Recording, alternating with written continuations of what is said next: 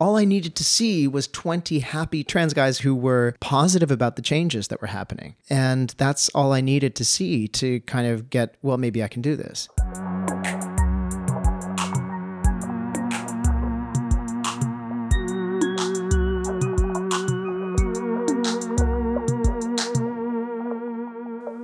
Hey y'all, and welcome to another episode of Trans Enough. My name is Mira Eskelinen, and I am the creator of this podcast. In Trans Enough, I talk with trans and non binary artists, activists, creators, and other fascinating folks. As you can hear, this episode is in English, since my guest speaks English. And who is my guest, you might wonder? Well, my guest today is the hilarious comedian, wonderful human being, and a dear friend of mine, James Lorien MacDonald. James is the founder of Feminist Comedy Nights here in Finland, and his latest solo show, Gender Euphoria, is still touring in Europe. So, catch it if it comes to your town. Also, me, James, and comedian Juuso Kekkonen run the Punch Up Queer variety show together. In case you're interested in trying stand up, James is running a Feminist Comedy Academy stand up workshop here in Helsinki this August. You can find more info about it on his Facebook page, aka James Lorien MacDonald. You can follow James on Instagram and Twitter as well. He's at Happening Fish in both. So, Happening Fish. I really enjoyed my talk with James, and I hope you will enjoy it too. So, without further ado, here's my wee chat with James Lorien MacDonald.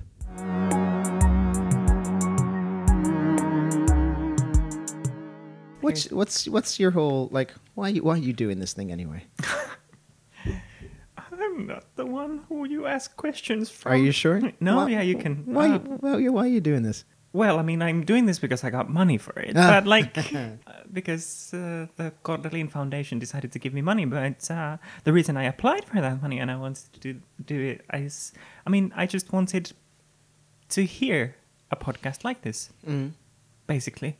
Like I just got so bored with most of the stuff about trans stuff Yeah. because like like so much of it is is like like trans 101 like those are super important but like Yeah. i hear- i had heard those talking points so many times and then i just wanted something i don't know more entertaining Mm, mm. and that's just from like from trans people to trans people Like a little more personal. yeah, kind of thing. yeah and uh because like that's the sort of thing like i would have wanted to hear when i was maybe younger or like things like Yeah. that i would like to as well consume Where where do you get most of your where do you get most of your like trans stuff? i used to read a bunch of like blogs Mm.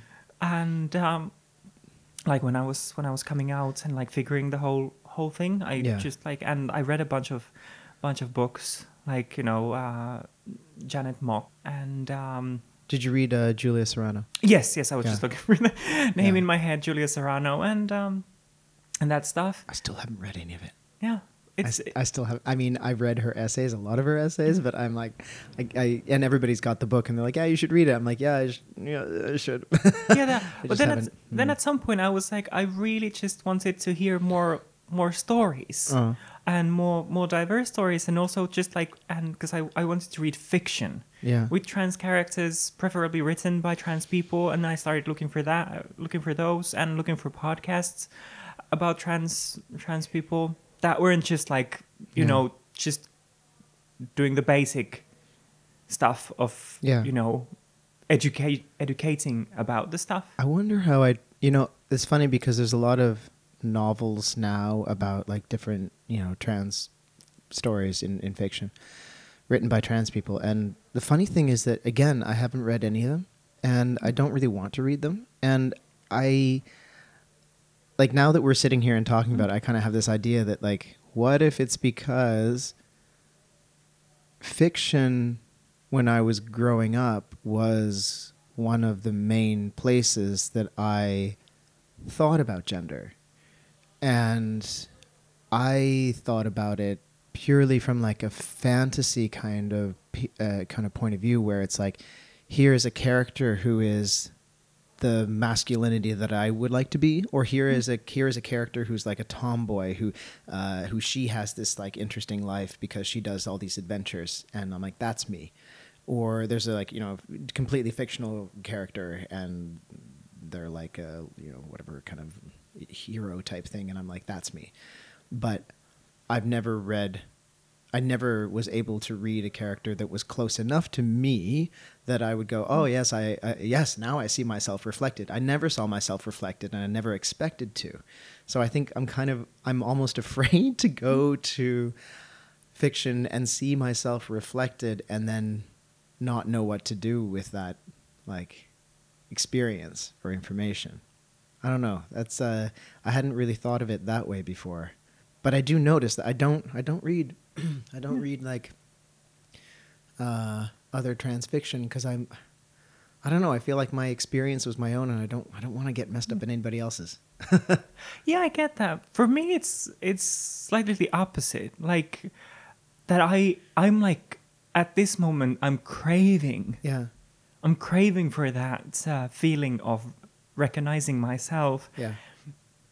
in in literary fiction. And for me, it's there's something so liberating in that because Mm. I've always I've always loved reading. I've always loved loved books, but uh, I I think like for uh, for the longest time I was also just like reading. I was reading books written by men with men in you know as the main characters, Yes, and I was doing- like this doing like, manly things and Yes. going, "Why are women so strange?" and I'm like, I'm in, like, I'm interested. Like the plot is really interesting, but like, there's something missing. But then, like, when I read, even though like, like some of the books are also like just really great. Yeah. Some of them have like have flaws that I wouldn't maybe like. I I'm willing to you know look past those flaws Yeah. because the feeling of of being represented Mm. and being seen is so huge.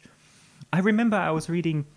This was like a couple of years ago. I was reading uh, this book, Runaway, Runaway or Runaways by uh, Cory Doctorow. Yeah, yeah, yeah. And uh, and there's a ca- there's a trans woman character, and there's a moment where like uh, she has sex with two other women. It's like Yeah. a really short sex scene, but like that was the first time that I saw or read or heard like outside of porn of a sex scene with a person who's like me, who has body like mine, right. and that's treated equally. yeah.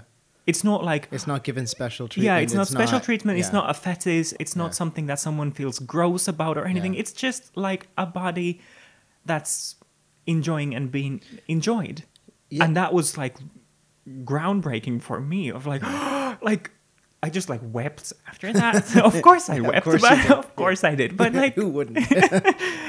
But I remember like when I saw Chris Gray, who's uh, an artist uh, and a theater. He has a theater background as well in Copenhagen. When we were there with Teemu Mäki doing the transformations piece, so Chris Gray did his. It's a theatrical solo piece. I'm trying to remember the name of it, but it's very it's very trans 101 in in many ways. Like it's it's his story, and like at some point, you know, he's he's walking around the stage with the DSM manual on his head, like it's this really thick book, and he's got the DSM manual kind of like on, balanced on his head while he's going around. Uh, at one point, he's like wearing this dress that he wore uh, back in the day for some occasion, kind of thing.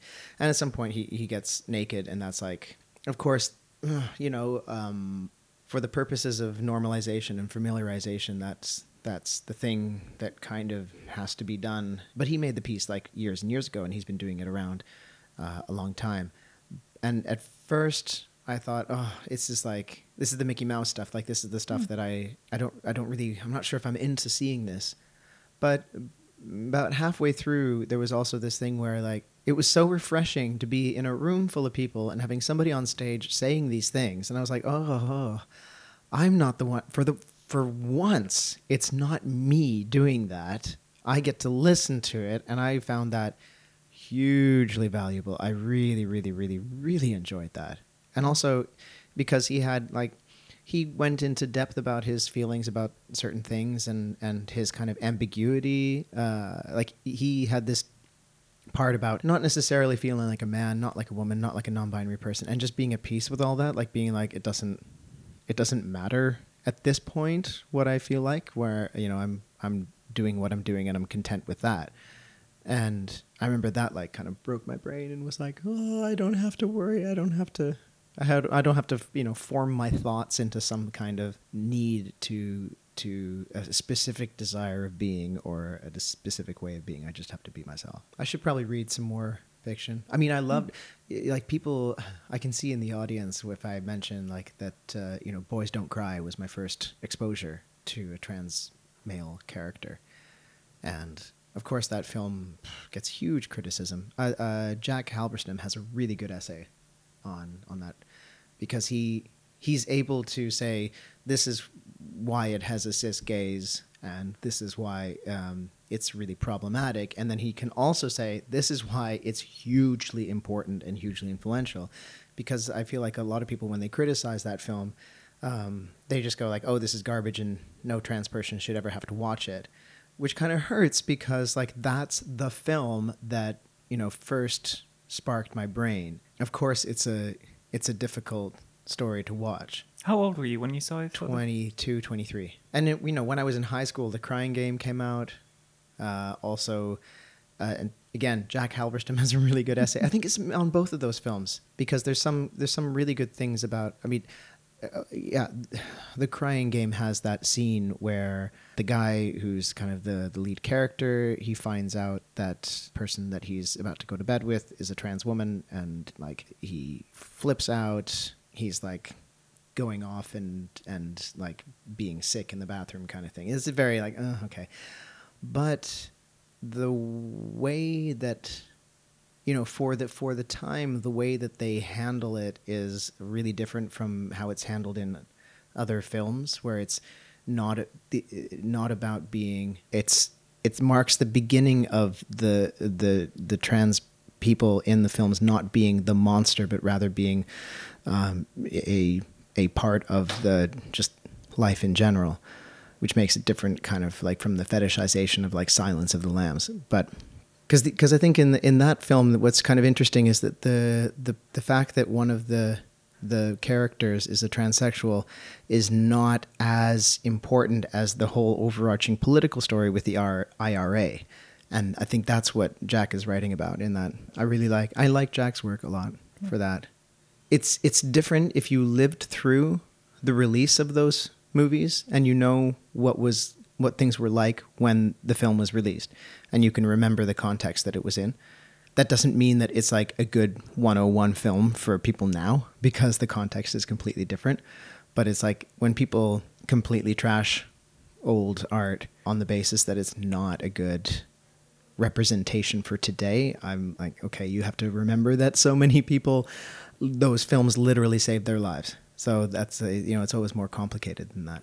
And do you remember how did you feel after seeing Boys Don't Cry? Boys Don't Cry for the first time. For the first time, well, I don't know because I think I've watched it about eight times in a Yeah. row. I I felt like I felt really. Uh, there's a few films that have made me feel like this intense longing. One was Stand by Me, uh, with these like 13 year old boys off in the woods on their adventure. Yeah. And I used to watch that over and over again. I watched Dead Poets Society, about a bunch of friends in school, male, all all male boarding school kind of thing. And then Boys Don't Cry, and, and those all those three films when I was growing up just made me feel this really intense longing for that, like for that existence. Of course, like I didn't, none of it was possible, so I didn't. I didn't think about it in any kind of uh, yeah maybe I'll do this kind of way. It was just like that is the that is the thing I should have had, and I just have an unhealthy longing for this. but the thing is also with with Boys Don't Cry is that at the time as well, and this would have been like 90, I don't know, 98, 99. I'm forgetting when I was born. It was like maybe 2000 but around there the question of like could i be like that person was not it didn't really go that far in my head because i thought like i thought i, I i'm like this person but not that much. You know i would never bind my breasts. I would never try to pass as a man. I i don't i don't think i'm a man. I i know i'm a uh, I, I'm not uh, like basically that I, I'm not kind of uh, uh, delusional or mentally disturbed in that way. It wasn't exactly like that. It was just like I'm just not this enough. My my drive is not strong enough for me to do things to myself like that. And also because he was straight. Yeah, it's like I don't want to I don't want to make myself into a man because then I'd have to sleep with women. and like because I couldn't imagine like what what kind of I was like what kind of gay man would be into a very masculine woman, etc. I don't know bisexual erasure again in my head. What was your first film thingy? I mean, the first thing that a first film with a trans woman character I remember Yeah. is Ace Ventura. Oh no, that's another terrible one. It is a horror and like What a terrible scene. and that was I I, I have like Jim Carrey should apologize for that. yeah, and um, then recently uh, for this essay I'm working on, uh, I I decided to read the scripts. Oh no. Yeah, that was a bad decision because it was even worse than I remembered, sure it and I was. was like, uh, "This is like like '90s was was bad with this." Yeah. but but I remember then like much much later. I think I was like 20, 24, 25, around that time, Mm-hmm. uh, when uh, the Danish Girl Mm. came out, and uh, I went to see that, and I just cried my eyes out after that, and like that was that was still the time like I, I still thought I was a I was a straight boy, and like that was the time when I I really couldn't cry. Like Yeah. for the longest time, I was just like mostly incapable of crying Right. except when my cats died and then after seeing this film like like me and my my my then partner like went to see it and we went to a bar after that like a quiet bar and we were just like there was a quiz going on and we were in the corner and i was just laying my head in her bed and just like like all this all these tears coming out and not knowing why Yeah. like i was just like this film was like something about maybe it was like the similar longing Yeah. and recognizing yourself without having the words for that Yeah. yes Yeah, it's it's so powerful when you when you don't yet have the when you don't yet have the label for yourself or when like I think when a lot of people start out questioning they look at they look at people who have transitioned and they say or people who are like out and transitioned and very like open about it I think they look at those people and go like that's so extreme uh, that doesn't feel like what I do or like who I am necessarily. But then, yeah, that that moment when or those years when you can be confused and I don't mean confused in like in any kind of negative sense. In that that you just you have you have ideas in about yourself that don't seem to match up and you're not sure where where they're going to go or uh, or even what they mean or yeah do you know what was kind of interesting I, I could lead this with a question I, how do you feel about the fact that in the Danish girl you had a cis actor playing the trans role did that affect you if I look at that from like like a, if I distance myself and just look at the general question of like cis actors cis actors playing trans roles, that's a whole another discussion. yeah But like personally, like I was just like I just wanted to see that on on screen. Yeah. I just wanted to see that story. uh, Like that was the most powerful thing, and also like in the sense, because like at that point, I still saw myself As- as a, as as a cis. guy guy. Yeah. And so, because I was, I'm at, the reason why I'm asking this because I had the same thing with with Hilary Swank, which is that if I if I would see images of uh, transsexual men who had transitioned, I would say that's that's far away from me. And then if I saw a cis actor playing a trans role, I would go, that's very close to me. I know that that's not that's not necessarily the way to tell trans stories, but personally, yeah, personally, it really it made it closer to me that uh, that it was an actor who I thought was like me who played that who played that role like that. It made me think that yeah, if this person is if this person's uh, just an actor, then you know, if, if I feel it so strongly, then I can really kind of make it work in some way. Yeah, and also like I remember just like seeing these like scenes in in the Danish girl that like you know have been criticized for being for like you know not fetishizing but like using the sort of cliched Yeah. imagery of of trans women, like you know, longingly putting on stockings in front of a mirror. But Yeah. I'm like, and and and again, like there's the there's the broader discussion about the image, like the images and the cliches and and cis people telling trans stories. Yeah. But they're in that moment watching that film. I'm like, like I know, like I mean, I didn't even know it was a cliche maybe Yeah. at that point. Yeah, but yeah. I was just like, I like I recognize this moment of going, going to like it was so because it was so close, like in a sense because there's a scene where she goes to a theater's ward a theater wardrobe Yeah. to try on dresses. Yeah. And I was like, fuck, I did that yeah. like yeah. Yeah. I like I re- like I recognize it's recognize it so clearly from my life, but then being like, oh, is it like again? Am I like, you know, yeah. am I like that really? Like, is it or is this something else? It's just Yeah, like, yeah. like this person is living living her life and her truth, but like I'm just probably you know maybe I'm just an amateur. yeah. or maybe this is just some weird sexual thing yeah, that yeah, yeah, yeah. Like- oh my god, yeah. Because uh, no, the, like already we're getting like too much information. But, Like the the I remember the first time I tried like packing with like I think it was just like socks or something like that. It was like I was going out.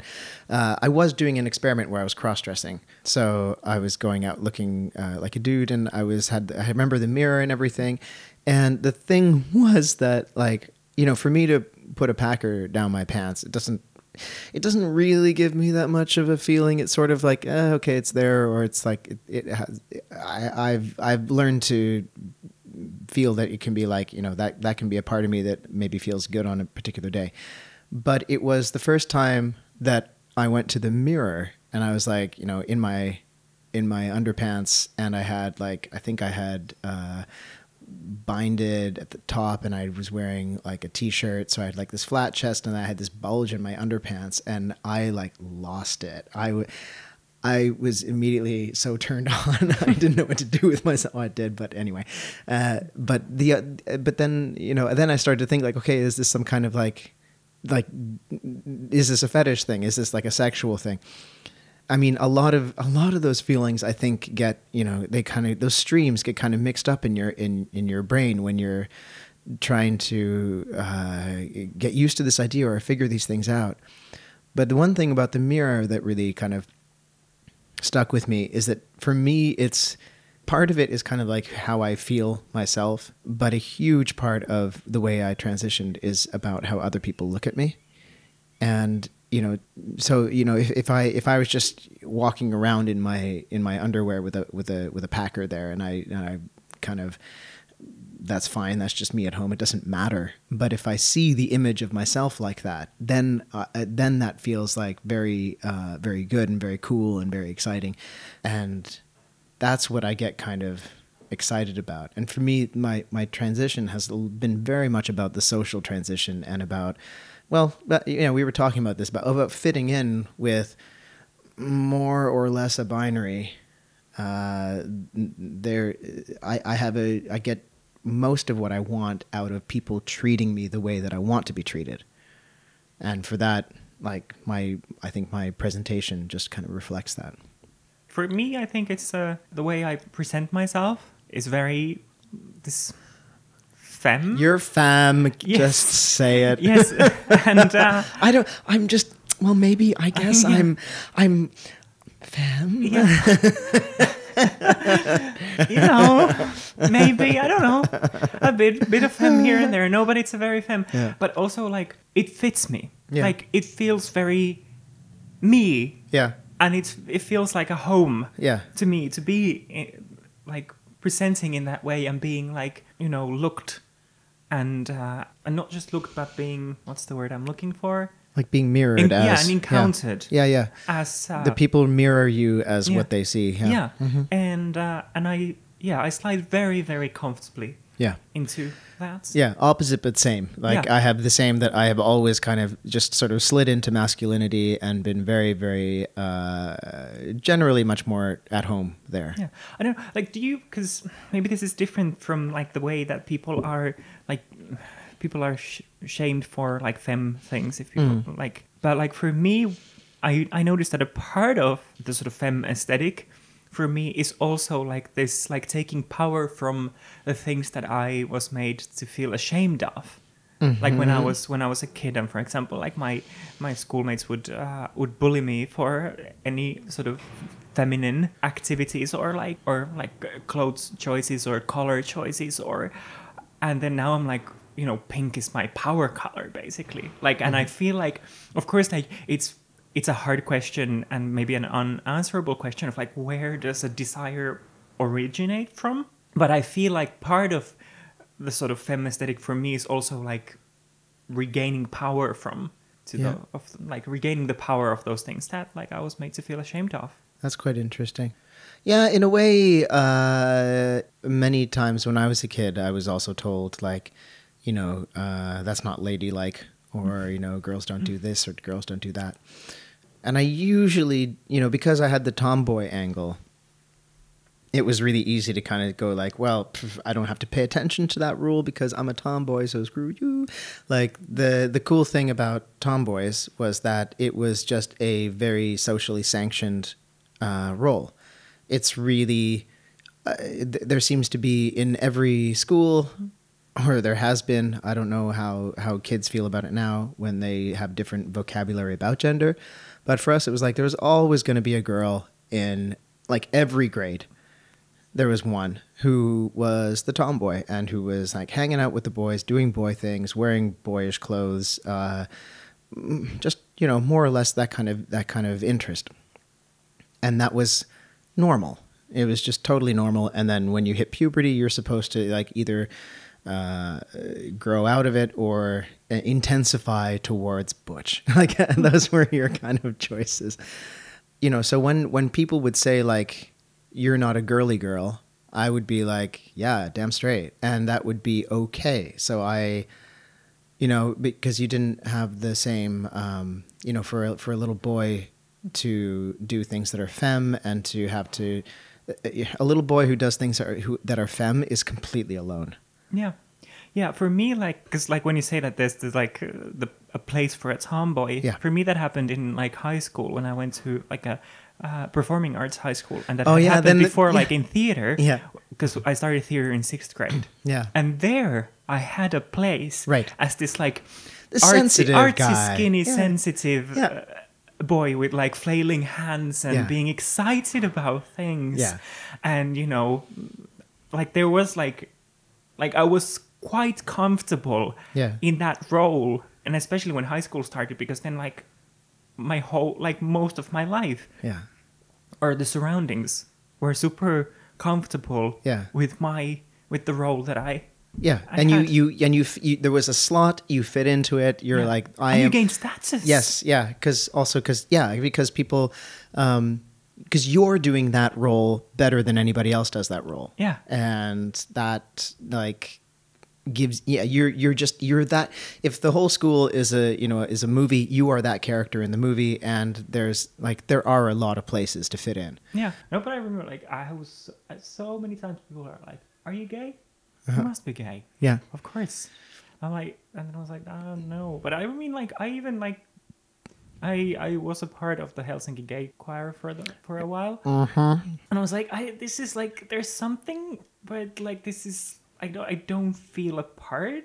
yeah I like these people. Yeah. there were like a lot of gay men in my like in my childhood. Like like a lot of our family friends were like gay cis gay men. So um, so I felt comfortable Yeah. there. But like I was still like, I this is there's some like like something's off. yeah when i started clubbing in toronto i was going to gay clubs all the time and i felt really comfortable in gay clubs and you know i kind of ended up like you know sort of like a fag hag uh, i don't like that term so much but but that's what kind of the the vibe that sort of ended up and i just i was there as though i was like uh, i was kind of like i'm i'm i'm one of you who just isn't one of you um, and I never really thought that hard about it. I just thought that I like to dance. I like to be in these spaces. They make me feel like I'm home. Um, but at some at the same time, there's this big barrier between between me and them. Yeah. And I remember like when Pride, when I used to come to Pride in, in Helsinki, you know, maybe a, do- a dozen years ago, it would be like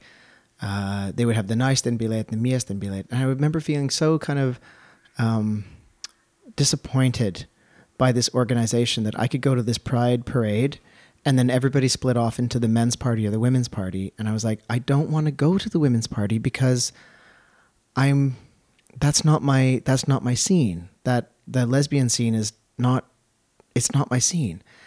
And i can't get into the men's party because it's the men's party. So that that always used to feel like a bit of a betrayal like that it would be like all inclusive happy yay and then everybody splits off into these two and i'd be like well i guess i'm sort of here yeah and it never occurred to me that it was gonna i would complain about it but it, it, it didn't occur to me that this was anything other than like normal like that's just the way it is Yeah, until you get the comparison point. mm-hmm. Yeah. For me, I, I mean, like I'm much more comfortable with like cis gay men mm. than cis straight men. I feel like, and Mm. that was like also like what you said about like feeling like kind of there, but like there being this barrier. Like I felt like, like that was the sort of male group that I could be in. yeah Was like with uh, with like cis gay guys. Yeah, but I have the like I can hang out with cis straight guys any day, no problem. Uh, cis gay men, I'm like, ah, please touch me, please don't touch me. I, that's it has that. It my problem with that is is the is the attraction. Yeah. thing. I don't. I can't. I, like, I get yeah, nervous. I, I, I get nervous around like cis cis lesbians. yeah. in the same way. Like, I'm like, like, "Uh, do I belong here? Uh, what is this like uh, thing? Uh, Please talk to me. Please don't talk to me. yeah, like it's it's wild. I like you. Please go away. Yeah, I don't know how to how to deal with. I have no idea what I'm doing. Yeah, Yeah. Please or then if they do me. like come and talk to you, then you're like, ah, when do I have to tell you? yeah, yeah. yeah. That's that's the uh, that's I think, in a way, one of the like bright sides of of being trans and in public. Yeah. That like for a lot of people that you meet, that's already it's already known. Yeah. So yeah, you don't have to have that. Yeah, and I think uh, people are. I don't know. I uh, I haven't had that many dealings with cis gay guys, um, and I'm I'm you know I'm not super interested in being like a teaching moment for anybody. yeah. Um, but it depends on the guy too. Like if they're gonna be really rude about it or like really vulnerable and react in bad ways, then that's not fun. Um, but if they're just gonna be like, okay, uh, this is a little unfamiliar, but I'm really down and interested, and and you know, can we can we fool around? Then I yeah, that's that's fine as long as like as long as a, a, a person is like respectful of the fact that they're the ones who are out of their depth right now? You know like when they blame it on you that they don't know what to do? No. Like no, honey. no. Sorry sis Did, did, you ever? Because like for me, I feel like that was also one of the reasons. Apart from also like there not being that much good trans representation in the 90s uh-huh. shall we say? oh But poor also, 90s yeah. But also that, but like, because I was comfortable in that role. yeah Like, because there wasn't, like, especially after I got into high school, there wasn't the sort of, you know, friction Yeah. between like my role and my surroundings. At home or at school, nobody told me, like, you know, that's not how boys act or like yeah anything like that. Yeah. And I feel that, I mean, I think it's, it, it was lucky yeah on one hand that I didn't have this sort of painful reminder all the time from my surroundings that I'm not fitting in. yeah But also, I think it that's why it took me longer to figure out gender shit. Yeah, yeah, because you have you have some you have a place that like yeah, there was so many so many years that I was like, you know, like transition might have been on the table like in you know somewhere, but I was like, but I'm comfortable where I am now. I'm okay where I am now. Yeah, I didn't need to do anything about it. Yeah, that like I I also you know I talk with some friends sometimes about like the uh, the narrative for a lot of people who grew up a little bit, you know, who are, who are already kind of grown up now, is like back then it was your choices were transition or die. Like you wouldn't transition until it was like you needed to do this or you weren't going to make it. You know? like and and because the idea was that like you know transition was so uh, was such a social stigma it was like you would you would uh, basically disappear from whatever community you were living and working in at that at the time. You would go and you know do all the uh, all the the, the medical uh, transitioning as you know quickly as you could and then move to another community um, and just blend in. Like you you if you could you wouldn't be you wouldn't be open about it and you would you know just kind of erase the past because it was how are you going to get a job? How are you going to be like what was going to happen in your community uh, if they knew etc so there was such a horrible stigma around it that it was like this is like transitioning is the second worst thing that can happen to you you know? That was like the narrative. And i don't like a lot of uh, people i've talked to who have transitioned a long time ago are kind of like rethinking that and think going like okay you know this is this was actually a really a really shitty thing for us to put on ourselves. Like because now i feel like transition can be a, a, a sense of uh, not like life or death need but it can be desire as well. It can be like this is how i feel like my life should be and this is how i i feel like this is this is i want to affirm this thing rather than like just avoid death you yeah, know Yeah, and also like uh, I think, or at least I hope that the sort of gap between like I'm comfortable here yeah and then oh now I'm transitioning. yeah Like that's getting that that gap is like getting smaller and smaller. Yeah. Because like for example, like I'm thinking like in my case, for example, the role of the sensitive theater guy was comfortable enough. Yeah. And then transitioning once I started thinking about that seemed still like such a huge thing. yeah yeah But it wasn't for it for me it wasn't like transition or die. It was like, you know, I I slowly became more and more uncomfortable in the thing that I had been comfortable. Yeah, I have. in, yeah, I had, yeah, had like, that too. yeah, and then more it was like this is. Yeah, yeah. I was like I was I was very masculine. I was uh, Yeah. cross dressing, and at some point it was like I could just see this slippery slope where I'm like, not. I'm I'm going in this direction. Every step I take feels better, but it has a limited shelf life. Like they all, it has an expiry date, and it's not enough. And I can tell. Yeah, and then there's no like yeah, retracing those steps Yeah, back. yeah. Because then you're like, fuck no. Like I remember like this was oh, I femmed out in my twenties. Yeah. yeah, yeah. It was fun. I, I masked out in Yeah. my twenties. Yeah. For a Yeah. moment I tried. Yeah, because you have this thing like, God damn it, just grow up, just grow up and be normal. Yeah. Like just get do it. the yeah. body of Brad Pitt in Yeah, yeah. Fight Club. Like that was I like, had I had long I had long uh, red hair like Yeah. down halfway down my back, and I was wearing skirts every day, Yeah. and uh, I was I. Uh, I looked pretty good actually, but I, I was not living my best life. yeah, I had the da- sort of dapper dandy. Yeah. Thing. The the bit about like feeling comfortable in a space. Yeah, yeah, and then you can't retrace. Yeah. It's because then like you're like, no, no, no, this feels horrible. Yeah. Like, like, and then that just like feels like pretending Yeah. Yeah. suddenly. Yeah. It's not like, oh, this is my life anymore. This is just like then it starts to feel like a Yeah. like a horrible lie that you're telling to yourself and Yeah. other people. At least that's that was my experience. And I started to feel also like there was a second me in a mm-hmm. way. Like there was another me that I wasn't, that I was kind of like, oh, this sounds too dramatic to say that I was killing him, but I was like, he wanted, he wanted to, he wanted a chance. He wanted to, he wanted to be alive. And like, I was kind of just holding him back the, the whole time. Didn't, it didn't literally kind of end up feeling anything like that. It's, it feels so different from how I thought it was going to feel, but uh, yeah.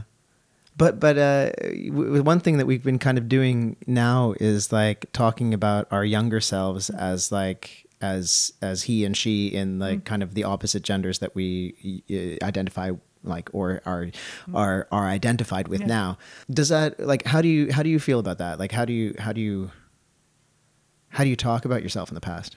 It's it really depends. Like for example, like there was this moment like a couple of days ago. I was uh, uh I took a cab and then uh, then the taxi driver started talking to me. Yeah. and we were talking about we were talking about soccer. And then like i kind of briefly mentioned that i also like played soccer when i was a kid. And then i just like i didn't like talk more but i started to think like how could how would i frame this? Because the story that would have come out was like oh i would have told the story of me being a girl playing football with the other with with guys Yeah. and sort Ah. of like being in a like I was like, should I like say that it was a mixed team, which That's it really- wasn't. that's really and I'm like my, and I'm like starting to create mess. create this new rewritten history for myself of like being the girl who played football with the guys Yeah. even though I think like if if I would have been assigned the correct gender at birth, Yeah. I would not. I think I wouldn't have been the girl Yeah. who played football with the guys. Like I wouldn't have been that person. In- Okay, because you wouldn't you wouldn't have been a football girl, is what no, you're saying. Yeah. No. I don't think so. No, you would have been the girl in class that I was like throwing spitballs at. Like Probably yeah. Yeah, Like, yeah. That's that's pretty you, accurate. you would, yeah, you would have been like dotting. You would have been dotting your eyes with little hearts, and I would have been like, Yeah. I hate her. Yeah, but that's like interesting of like how to re- how how do you feel about your I think past in that sense? it's like when I when I but there's things that are like kind of outstanding, such as um such as things essays that I've written. I usually just say just uh, credit me with my new name. I'll. I also assume that people will eventually learn how to fix that mess because it's going to happen to a lot of writers. You know, if if people are you know quoting me now, I prefer that they you know use my name now. And if they gonna if they're gonna talk about me now, then they should use my my name as it is and my gender as it is. But you know, for me, like I grew up a girl, and I'm not gonna say anything like different than that. I had a girl's upbringing, a specific, you know, my, just mine. I don't know. I'm like I'm this this idea that I was born a man or I was born masculine. Um, it's possible that everything was kind of already written in there, um, but in order for it to be read, it has to be it has to be in the correct. I have to be born at the correct time in the correct society in order to be even assigned anything at birth. You know, like if I'd been born 200 years ago, what would I have done? How would I have expressed it? What would I thought of myself? If I'm born like 100 years from now, we might have a completely other idea of like what assigned means and what it means to have uh, any kind of gender or what kind of your your childhood is like that. But I'm not like I'm not sad that I had a girlhood in a way because I feel like I had a girlhood and a boyhood, maybe because I just like I I did a lot of I did a lot of everything and I kind of was able to move it back and forth in between uh, a lot of uh, a, a lot of things. And uh, I think that I personally think that having grown up uh, assigned assigned female, uh, you get an awful lot of little lessons. Um, that I think a lot of people assigned male don't get. Uh, like this one thing, like when, whenever I'm sitting in a plane and there's like a business guy sitting next to me, and I think, how are we the same gender? Like, how does that work? Because he, I don't think he has any idea like any conscious idea of how he does what he does or why he does what he does. He's just like I'm I'm I'm the man with the business. Like I he, you know the the clothes he's wearing, the watch he's wearing, the way that he's sitting, the kind of the things that he expects out of his life. I and I could be wrong. He he could be just exactly like me in many ways, but I always feel like there's this huge gulf between between him and me because there's uh, because I know what the alternative is. I know what the other option is. I don't know. I think uh, for me, I, I think a lot of trans masc people and a lot of a lot of trans men uh, retain, for better and for worse, some of the a, a lot of the, the stuff that having uh, uh, having an upbringing when you're assumed to be a girl uh, that gives you. And I think a lot of that, like a lot of the positives, are that you are you tend to be more able to monitor other people's emotions. You tend to be more open to emotional labor. Uh, you tend to be, I, I don't know, I don't know if uh, you have certain skills that are, you know, always nice to have. Um, but the other kind of side of that is, I think trans men are very reluctant to take space. I think they're much. It's much higher bar for us to um, be assertive, stick up for ourselves, and that's really like that's super emasculating in a way that like uh, that you have to kind of you have to work so hard to like try to uh, try to like take space in the world, and at the same time, you're kind of aware that it's also very important to give space. It's it's a pain in the ass, really. That's like, but that that's like one of those hot button conversations because the thing is, if I say that like people who were assigned female at birth have uh, they retain the characteristics of a of a feminine upbringing, And then, then that brings then the, the question yeah of, then of the trans flip women side the flip side is that privilege. yeah which i'm sorry but even if you had a masculine sounding name Hmm. you have experienced male privilege in your lifetime. Some people say like trans women never had male privilege. Hmm. i need to stop them right there and go like you not that's not a good understanding for my money of what what privilege really is because it doesn't it doesn't mean that you were able to navigate a masculine society well at all. It doesn't it doesn't mean that you weren't punished uh, for your gender expression, uh, but it it it also means that you probably grew up with a certain kinds of like expectations and uh, and demands on you know being competent, uh, learning specific skills, knowing how to do certain things, taking space in the world in a particular way. Yeah, some trans women I talk to say that that like that kind of uh, assertiveness that they learned when younger uh, is is a tricky thing because it can help them get what they want, but they can also make them feel less feminine. like it's a, it's a tricky it's a tricky conversation because especially re- like regarding trans women like the the male upbringing or male Yeah. privilege is used as uh, as a weapon Exactly. Yeah. against against uh, trans people and especially trans women like that's used as such like you know uh, like TERFs use that Yeah. all the fucking time Yeah, like, you know now that you can't be women because you can't understand what it was like. yeah, and then like yeah, and which uh, then you're bullshit. bringing this male energy into you know women only spaces and blah blah blah etc of bullshit but Yeah. but like casting that aside Yeah. and not giving a shit about the TERFs is like uh yeah there's like for like if i think about myself like i didn't like i, I never i felt i never fit in with the guys Right. or like that the other guys especially like in non-theater environments Yeah. They knew i wasn't one of them Same same with the Like, girl. The girls knew. The they, girls they was, knew. They were like, yeah. "You're not. Yeah. Like you're failing at this Yes. immediately and so hard, and we will let you know." Yeah. But then, like, with the same same. yeah. But with the rest of the world, of course, like there were Yeah. like, for me, like I didn't have to face certain other things because of my perceived maleness and Mm. Yeah. my my like actual whiteness. Yeah. Like, for example, those were two very big things that insulated me. Yeah. Yeah, because it's not necessarily the way that people who know you treat you either. Yeah. It's strangers. Yeah. And strangers treated me like a little girl. Uh, I mean, they would find out quickly that I was like, you know, a, a tough little girl, but or whatever. But um, yeah, they would. uh, I, I I would have to dress up in a dress for confirmation or grade eight graduation. I would be called like pretty and stuff like that. And and and that you know it's it's those those like even even if you were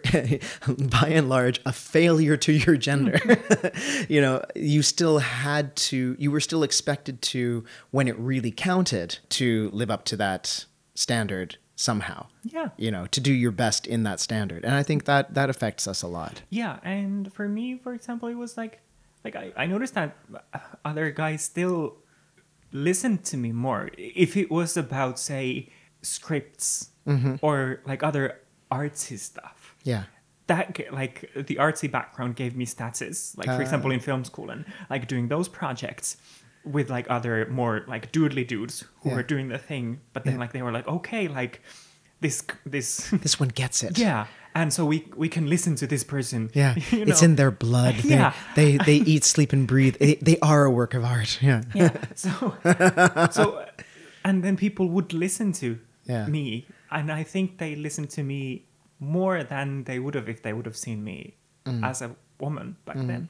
Like that. Mm. yeah i me- mean i have this thing that when i'm in a group of men i even if if nobody knows that i'm trans i get kind of creeped out because I- i constantly have the feeling that men don't respect my opinion um, still and if they don't know i'm trans then i feel like i i think i think they respect my opinion but I can't tell that anything different is happening. I think I just kind of I, I think I phase myself out. Like I think I I uh, I just don't. I think that I I think that I I project onto my male friends that they don't think I'm a real guy. You know that I'm one of them. Whereas that's probably not true. And they they probably do actually. They probably just think I'm who I am, and that they, they respect me for what I for what I say, or they disrespect me for what I say. Either way, but I don't. Uh, I have the fear that they just like treat me as like in in the back of their minds, it's like ah, you're different. This might be a weird, sound like a weird question, but is this more like does this happen both in like one-on-one or or group situations, or more in like group situation with other Uh, guys? more in group situations. Oh my god! Say- Oh no! Like- oh no! Like with group situation with other women, I'm yeah. like, shit. like, today, like I'm not Have you, like have you seen that that image on like Imgur when it's like me hanging out with my cis friends and it's like there's these two husky dogs and then there's a cat with wearing a husky dog outfit and I'm like oh no yeah, yeah, it's like Yeah. Even if they wouldn't like give any indication, but then like your own internalized bullshit yeah. gets in the way, and you're like, no, but they know that I'm not, and they're doing this, you know, out of you know, spot, you know, but I think maybe maybe it comes from okay the, like when I go one on one with any any guy um we connect on what we connect about as people. And that can be anything. And between any two guys that can be anything you know? But when there's a group of guys I think the conversation tends to um it, it tends to look for common background right? So we're looking for anything common within the group. And if you have common within the group then that becomes like more traditionally masculine stuff. You know what i mean? Yeah. or old old masculine experiences. Because if everybody in the group is a guy then everybody uh, did this when they were 12 years old. Except that i didn't and so i'm panicking because like they they're setting the the group uh tone like discussion yeah. Did you go to the army? yeah, Where that, did you yeah, go? that yeah. kind of thing. Yeah, and that's not like that's not a shitty question. Yeah. Uh, if you just want to like see like what we what was your experience like because we probably had the same experience. Uh, yeah, so uh, yeah, maybe that's maybe that's kind of why. Because also when it's like when it was when I was younger and I would like have one on one talks with uh, uh, like I had a lot of friends who were kind of like really nerdy. Like our our gender was nerd, so you know we kind of we transcended a lot of that. But when I was talking to kind of you know the the, the regular sort of girly girls, if I was speaking one on one, we would do the same. We would connect however we connect. But if it was a group, it would just become like, uh oh, because then it would be like what what somebody on 90210 said and um, who is wearing this shirt with that nail polish and how oh my god that is and it, but it would just become about these fem things that I wasn't able to uh, to get to. Oh, that's weird. Yeah. I'm like Do you feel seen and attacked? yes, relatable. Very, very relatable. I'm feeling very attacked right now. And even though, like, even like when the world still viewed me as a guy, I remember like it would change so much when I was hanging one on one Yeah. with any of my guy friends. Yeah. And then with the group, Yeah. like that, that Total dyna- group anxiety. Yeah, Yeah. dynamic just changes, and like I could like connect so well with my guy friends, like one on one, Yeah. and then then in the group it's like how do i now fit Oh into this I feel so seen. yeah and This then- is and the thing is like I because I was also on a lot of sports teams when I was a kid, and so I'd be like on all girl uh, fastball teams. We were like traveling around the the the the province doing uh, playing competitively, and my strategy in any of those situations was to become invaluable. So I was like I was the pitcher, I was a center fielder, I was a number four batter, I was a very good player, and my whole kind of shtick was that if I'm really good at this, nobody can hate me. And that was like that is kind of what's carried me through way too much of my life because because it, it's it's not it's it's ultimately I've taken it to the unhealthy thing where like I have to be perfect at everything or people will reject me because they're they're already on the edge of rejecting me. So I have to make myself uh, valuable in some other way. You know. Uh, are we relating? yes, we are relating so hard on this that you have to. Yeah, you have to give. Overachieving trans people. But it's so true. like, like that you have to provide something so extra Yeah, yeah. to people Yeah. to hang out with you and Yeah. to give you value because they're so close to you know you fuck up once and they're out of your life Mm-hmm. Yeah. and so then it's like but if i give you all this other cool stuff that Yeah. other people are not giving you like when i was 16 i used to throw like amazing house parties now Yeah. i throw now i produce amazing clubs Yeah. so you know that people will come and give me you know Basic acceptance. yes Hello, you're a hu- look at this party you made. You are a human being. we shall not kill you at dawn. but it's like oh my god overachieving trans people that should that be our band Yeah, yeah. But I think also this because that that comes down to also something that I think that doesn't it's not just affecting trans people, but it affects everybody.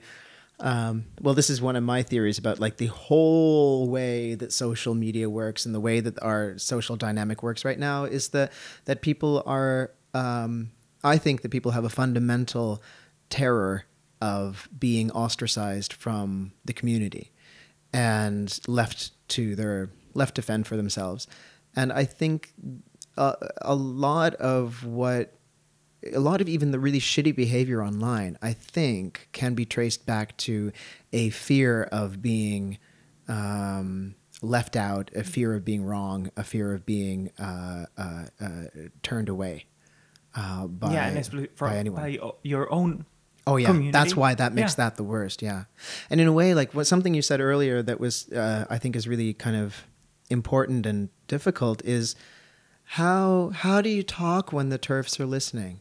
You know, because there's so many things. You know, for instance, if we talk about something like uh, detransitioners, and they are real people as well and then and then they are also very they make very attractive articles for um, for TERF journalists who are just trying to get to the bottom of this whole transgender trend and see what it really means And and yeah, protecting kids? protecting kids That's yeah. yeah and it's like if you can't if if we can't talk about our authentic experiences because our experiences if they have any contradictions or if they have any inconsistencies that those get weaponized against us then and of course there are those. Yeah. like because it's human life. Yeah yeah completely. And and i'm starting to kind of i don't know i because i'm a trans guy i don't bear nearly as much of the of the brunt of this. But i feel like i have to live my life as though the TERFs don't matter. I feel like i have to talk or try to talk as though they aren't important. Because what's important to me is other trans people and that they have um, they have access to a variety of experiences and opinions and that they get to you know think about their own experience a certain way the way that they kind of feel that's right for them. Yeah. Um, because otherwise we end up like policing each other's experiences because uh, like because like the Stasi is listening. Yeah what if the TERFs listen? Yeah and i agree with that that there's the like i try to live like that as well like because when it comes to TERFs or like other transphobes like that like you can never succeed yeah. there. Like no matter what you do they'll weaponize it against you because they just don't want you existing. Yeah. So then like like there's nothing you can do to you know to say that they wouldn't take and weaponize but then like why the like they're so, they're still i mean they're vocal they're vocal but they're still such a tiny group like when like like with the recent uh, thing in UK academia like God. with, with like thir- 30 TERFs signing a thing like hey like writing a thing like hey we want to be transphobes and uh, yeah free speech for transphobes yeah yeah. and then what what's it, like, 3,600 at least, Yeah, yeah. that say like no, like we should be inclusive and you know. Yeah, yeah, we're all for free speech. However, uh, we want free speech within a society that is inclusive and non-threatening to uh, to trans colleagues and students. Yeah, But yeah, but then the 30 gets so much visibility Yeah. in media, of course, because they're just like that's their main focus. The rest of us are living our lives, but TERFs are just like that's their seems to be their main goal. Yeah, and it's so it's so shitty that it's like it's so interesting and shitty that it's so gendered. Uh, like, I mean, on one hand, you have a, a lot of, I mean, the whole idea of nature versus nurture, biology is destiny, all of these things that are kind of in radical feminist, um, at least in the history of radical feminist thought, uh, a lot of these ideas are really important ideas at some point like they they make some kind of a point somewhere for us to think about something but they they can't become dogma because they're not they're not watertight. There's so many of these ideas are not they don't stand up to scrutiny. Uh, same thing with with with, with trans with ideas of like what what makes a person trans or how to be trans or how to like a lot of the people who like a lot of the ideas that are like it's like this there's always somebody who's like oh but mine was different. And then you know you can't you can't place a hard and fast rule on it. But I, I think it's it's it's astonishing to me that like trans women are supposed to be uh, aggressive men coming into women's spaces. And then trans men are poor uh, misguided girls who have been stolen from us by the patriarchy. And i'm like Brainwashed lesbians. yeah oh lord. And i mean the the hugely gendered way in which they in which they oppress people is so fucking sexist. I can't i can't get over it. And like also, like how for can- example, erasing all the gay trans guys. yeah yeah of course of course yeah. I mean i but i mean on on one hand of course i would i i'm happy not to be called uh, i'm happy not to be called like an aggressor or or a, or a, rapist or a monster or they, like or they don't call us pedophiles. Um but at the same time to be patronized like oh this this poor girl just got confused. And it's like oh for fuck's sake. So patronizing. I just uh, it makes me so mad i want to spit just don't know what yeah, they're doing. I know, I know. It's like that female brain just got so easily, it's got so easily confused by the Yeah, patriarchy. It's like it's like you kind of feel like do you ever listen to yeah, yeah, yourselves? yeah, really. Honestly, it's so it's awful. But it's like is it all just like you know it's serving the one like all the arguments are just used to serve the one purpose of Mm-hmm. Yeah. And also, you have like you know, it, it's mostly it's mostly not only because there are some some very uh, prolific and fuck you Graham uh, TERFs who are men, but uh, mostly it's mostly the TERFs really care about trans women, and mostly the TERFs are women themselves, and like especially or well like uh like lesbians and then you have if you think about the other side of it there's like cis gay men. They're just under the radar. They don't have to say anything about trans men. They don't have to get up they don't have to make like angry posts about it. They don't have to say oh now they're saying that we have to like vagina uh this is oppression because they're cis gay men and they can just like they like we don't even as trans men we don't even matter enough to the gay male community for them to complain about us. Like, and that's kind of like you know it's a bit it's six of one half dozen of the other it's like well i'm kind of glad that they're they don't give a shit to you know to be so shitty to us. But on the other hand i i, I wish we counted. I wish Yeah. we were uh included. Yeah, there doesn't seem to be any sort of, you know, G with the T thing as there is like L with the T. Yeah, yeah, there's a tiny one. It started like yeah. last. I think I saw the first instance of it like last October or September Mm-hmm. or something like that. And I've seen a few cis gay guys who are actually they're they're now Twitter Twitter like transphobes and they and they are like you know um, they they speak about like how about how trans men being uh, gay trans men is basically uh, erasure of uh, cis gay male experience, and also it's uh, it's conversion therapy. it's conversion therapy because if a cis gay man has to sleep with somebody who has a pussy, then it's it's it's amounts to conversion therapy. That's a new one. Yeah. Wow. Content warning. What the fuck? Oh, I'm sorry. I'm just like I don't. Nobody can hear this, but I'm like face palming so hard. Yeah. Yeah. Oh wow. Yeah. Yeah. I'm a little nervous to be honest because I'm I'm um I I see I see what's happening in the UK. I feel like that is a really really horrible environment to be in for a trans person right now. Um, I it's not the same in Finland. It's not that bad in Canada. Uh, it's not even as bad in the states as it is in the UK. Although the states is doing a pretty good job of actually legally disenfranchising trans people. Um, so I'm, you know, I'm, I'm worried. Like, will, will the, will this rhetoric come here? And, uh, and also like, what will happen in the UK? Because it seems extremely hostile and uh, it's awful. I don't. I'm not. I'm not a fan. Yeah, we don't stand. We don't stand. Are you a fan of? Um, are you a fan of ContraPoints?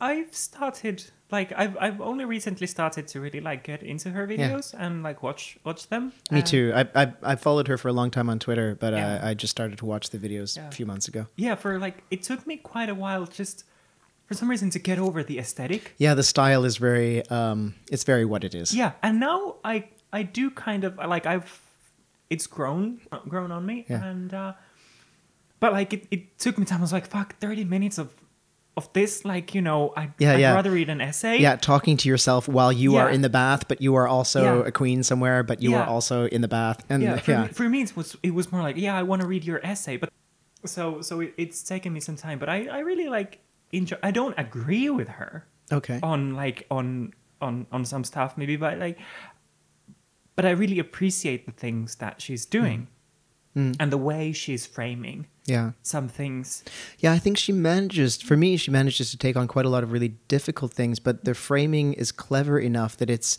it's not likely to be weaponized. Like if you see her talk, she usually addresses this is the way in which this gets weaponized, and that's bullshit. yeah So that is, I think, a, a big plus. yeah and like she knows how to play that Yeah, that game. Which is very smart. yeah.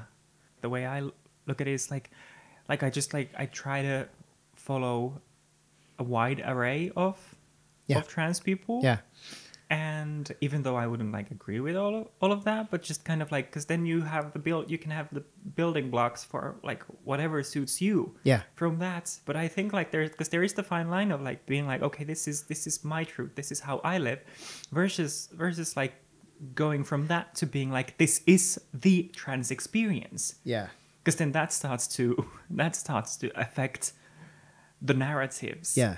of not just like within tra- the trans community but like outside of that as well like like for example like i'm thinking of like An- andrea long chu yeah, yeah. uh, and uh, God, some of those pieces is like, why, why, why, why did you write that? Like, Yeah, and- do you know, you know, everybody can hear you. Like, yeah and there's like so much good stuff there Yes, as that's well. also and, like, true, yeah. also like even though there would be things i might not agree with like i don't always want to read things i agree with like Yeah. also like there's things that make me think and being like oh like if i don't agree with this like what are the reasons why i don't agree with this and like Yeah. you know or like hey this this this creates a thought or like oh this is a very interesting historical thing that i could like you know research more and like usually like she writes like i enjoy it but then especially like about when when she published that piece like those couple of pieces about her vagina my vagina won't make me happy. yeah kind of thing. and yeah. then like there are these lines of being like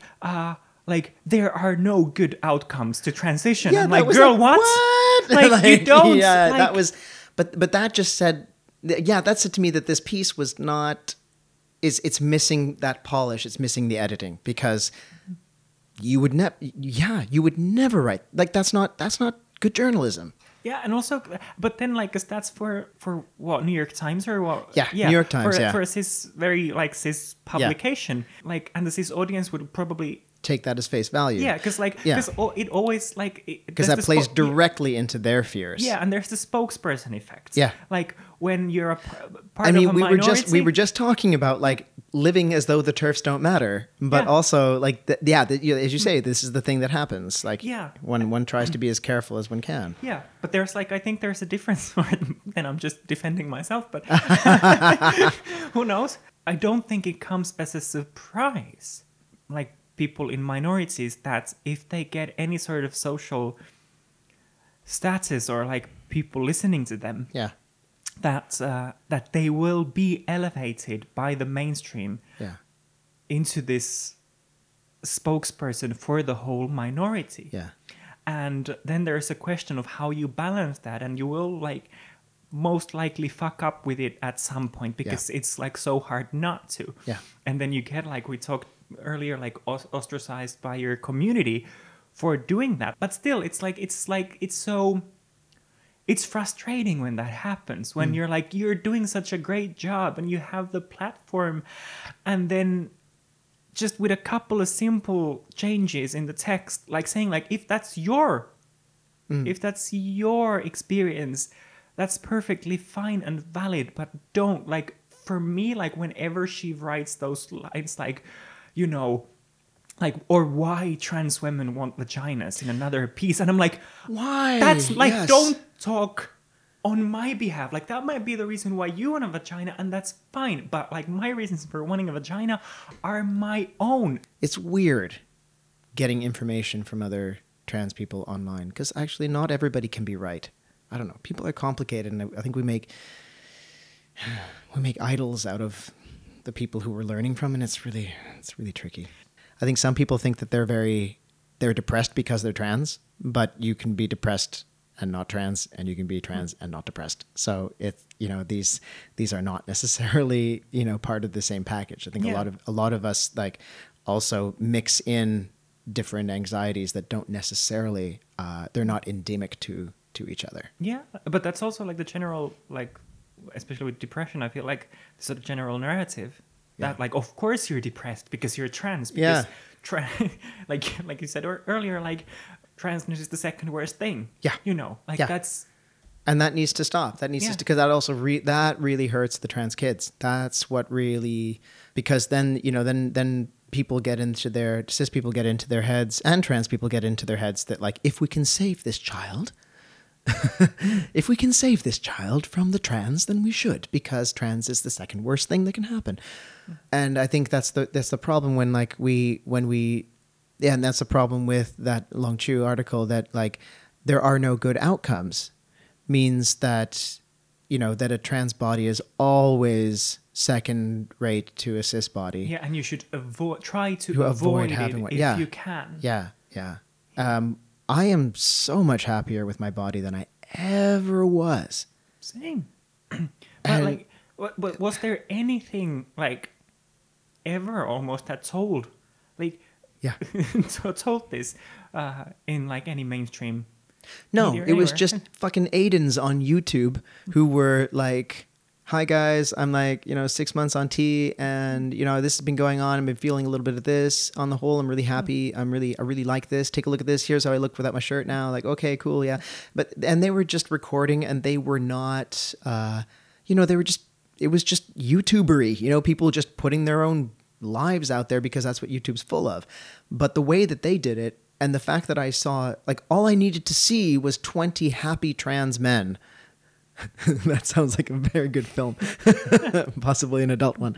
Uh, like just 20, 20 trans guys who were like content and who were um, positive about the changes that were happening. And that's all I needed to see to kind of get, well, maybe I can do this because if all if everything is simply about like you know i'm suffering i'm suffering i'm suffering and then i have a surgery and the surgery somehow tricks me into not suffering anymore like i don't know what it was like supposed to be but it's it's not like that Yeah, the misery narrative is horrible. Like, and it, I think it also prevents people from also exploring their gender and realizing stuff. At least that was Hmm. that was for me the case very much. Like, I was like, I can't be trans because like I didn't suffer as a like Yeah. as a child yeah yeah because of this. Like, I was like, what the fuck? Yeah. And um, that it can make your life better, but also like that there's like like you said, like just seeing like twenty happy trans guys. Yeah. Because if I'm like, well, like again, back to Ace Ventura, like Yeah.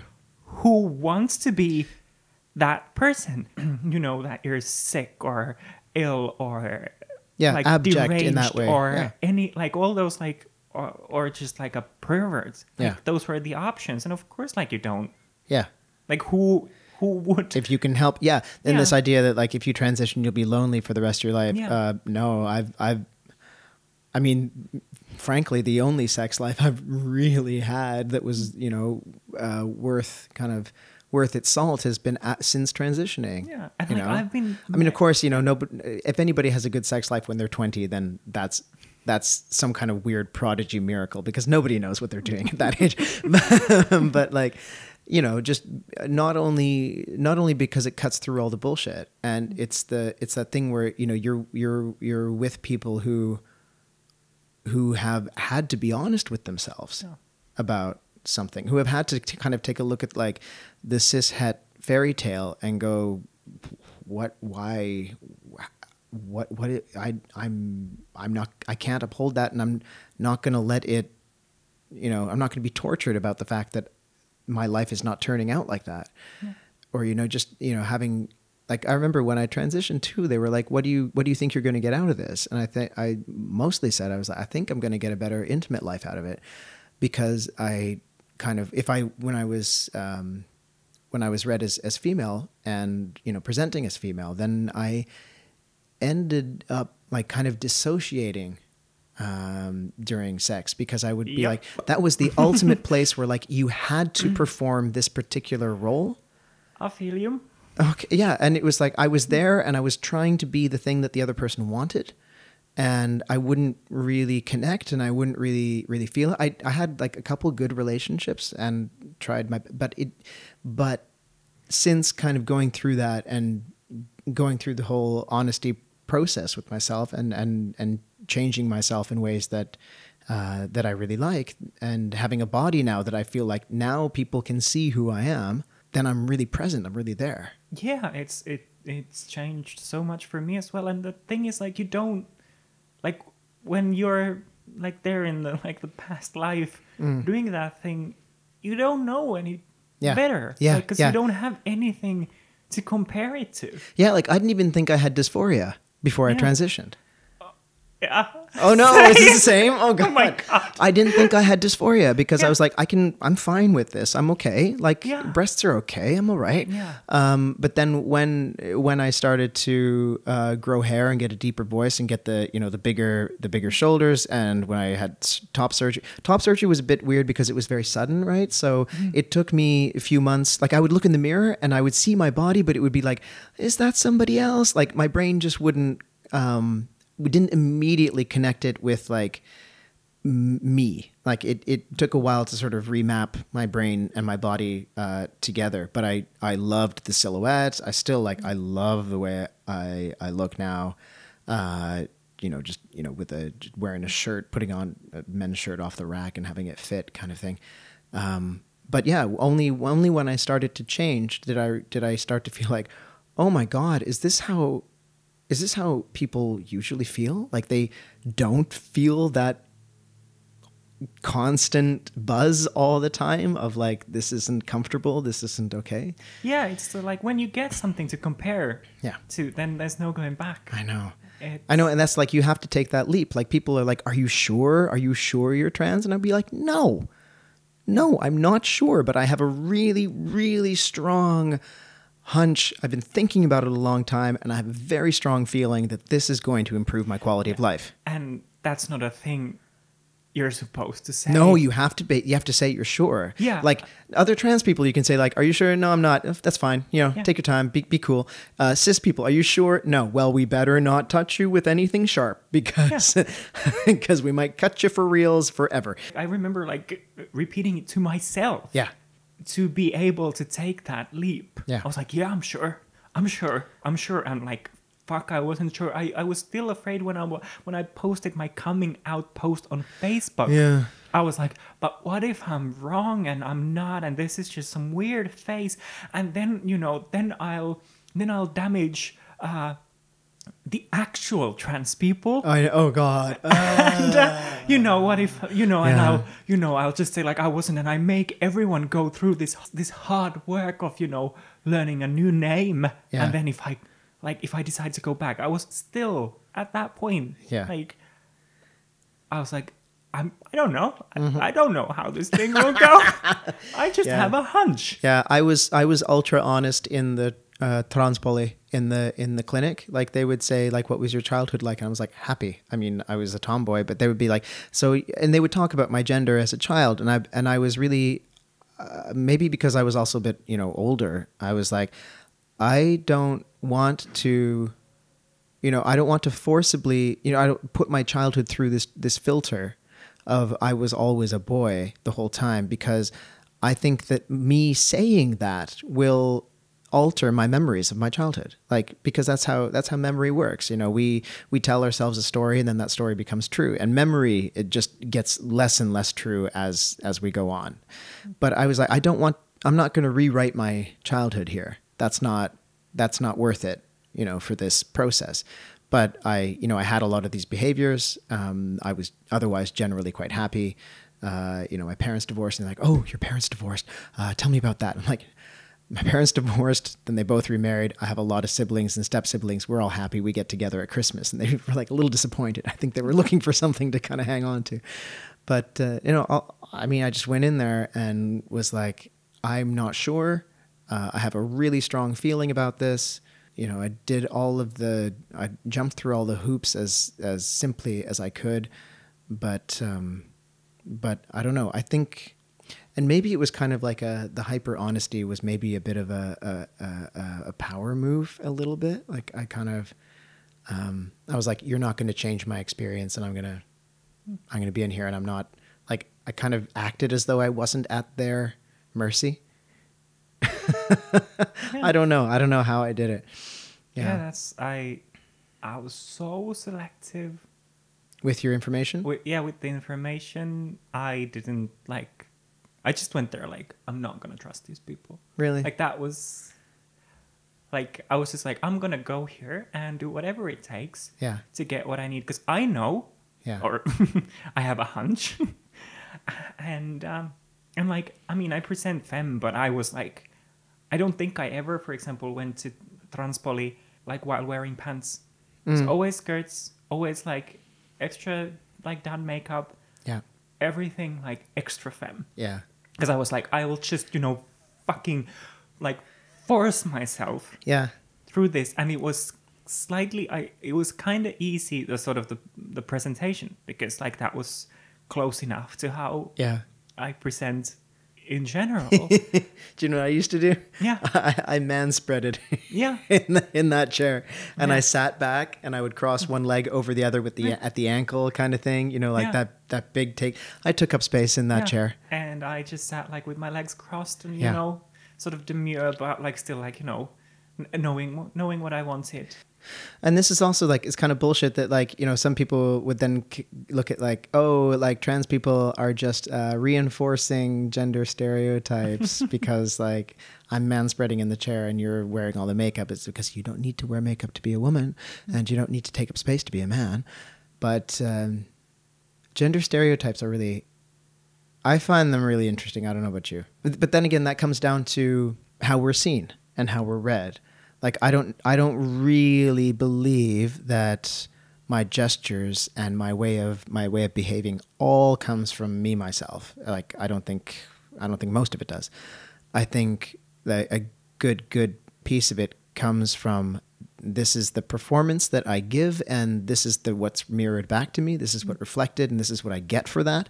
And I, you know, if it was, if it was somehow, I don't know, if it was somehow extremely masculine to wear makeup, I would probably wear makeup because I would be identifying with a particular kind of uh, uh, social role that that I wanted to feel a part of, and I would think, no, I've just always loved makeup, but I don't think I do any of the masculine things I do necessarily because I'm intrinsically masculine necessarily. I think it's also part of just me knowing what is read as that and then taking part in that. yeah, and then like finding finding like the good spots Yeah. within that Yeah.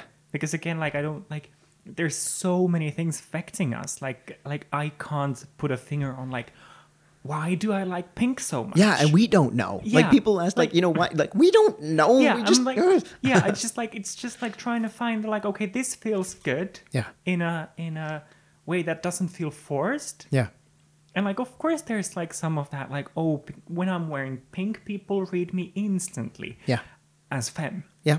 And that's a really big reinforcement. yeah Or like for instance, like if I'm kind of socially aggressive, like if I'm kind of out there and and being, uh, well, just say socially aggressive in some way, like I, I'm being very outgoing or something, um, or I'm asking for something uh, of a group of people that like I dare to ask, right?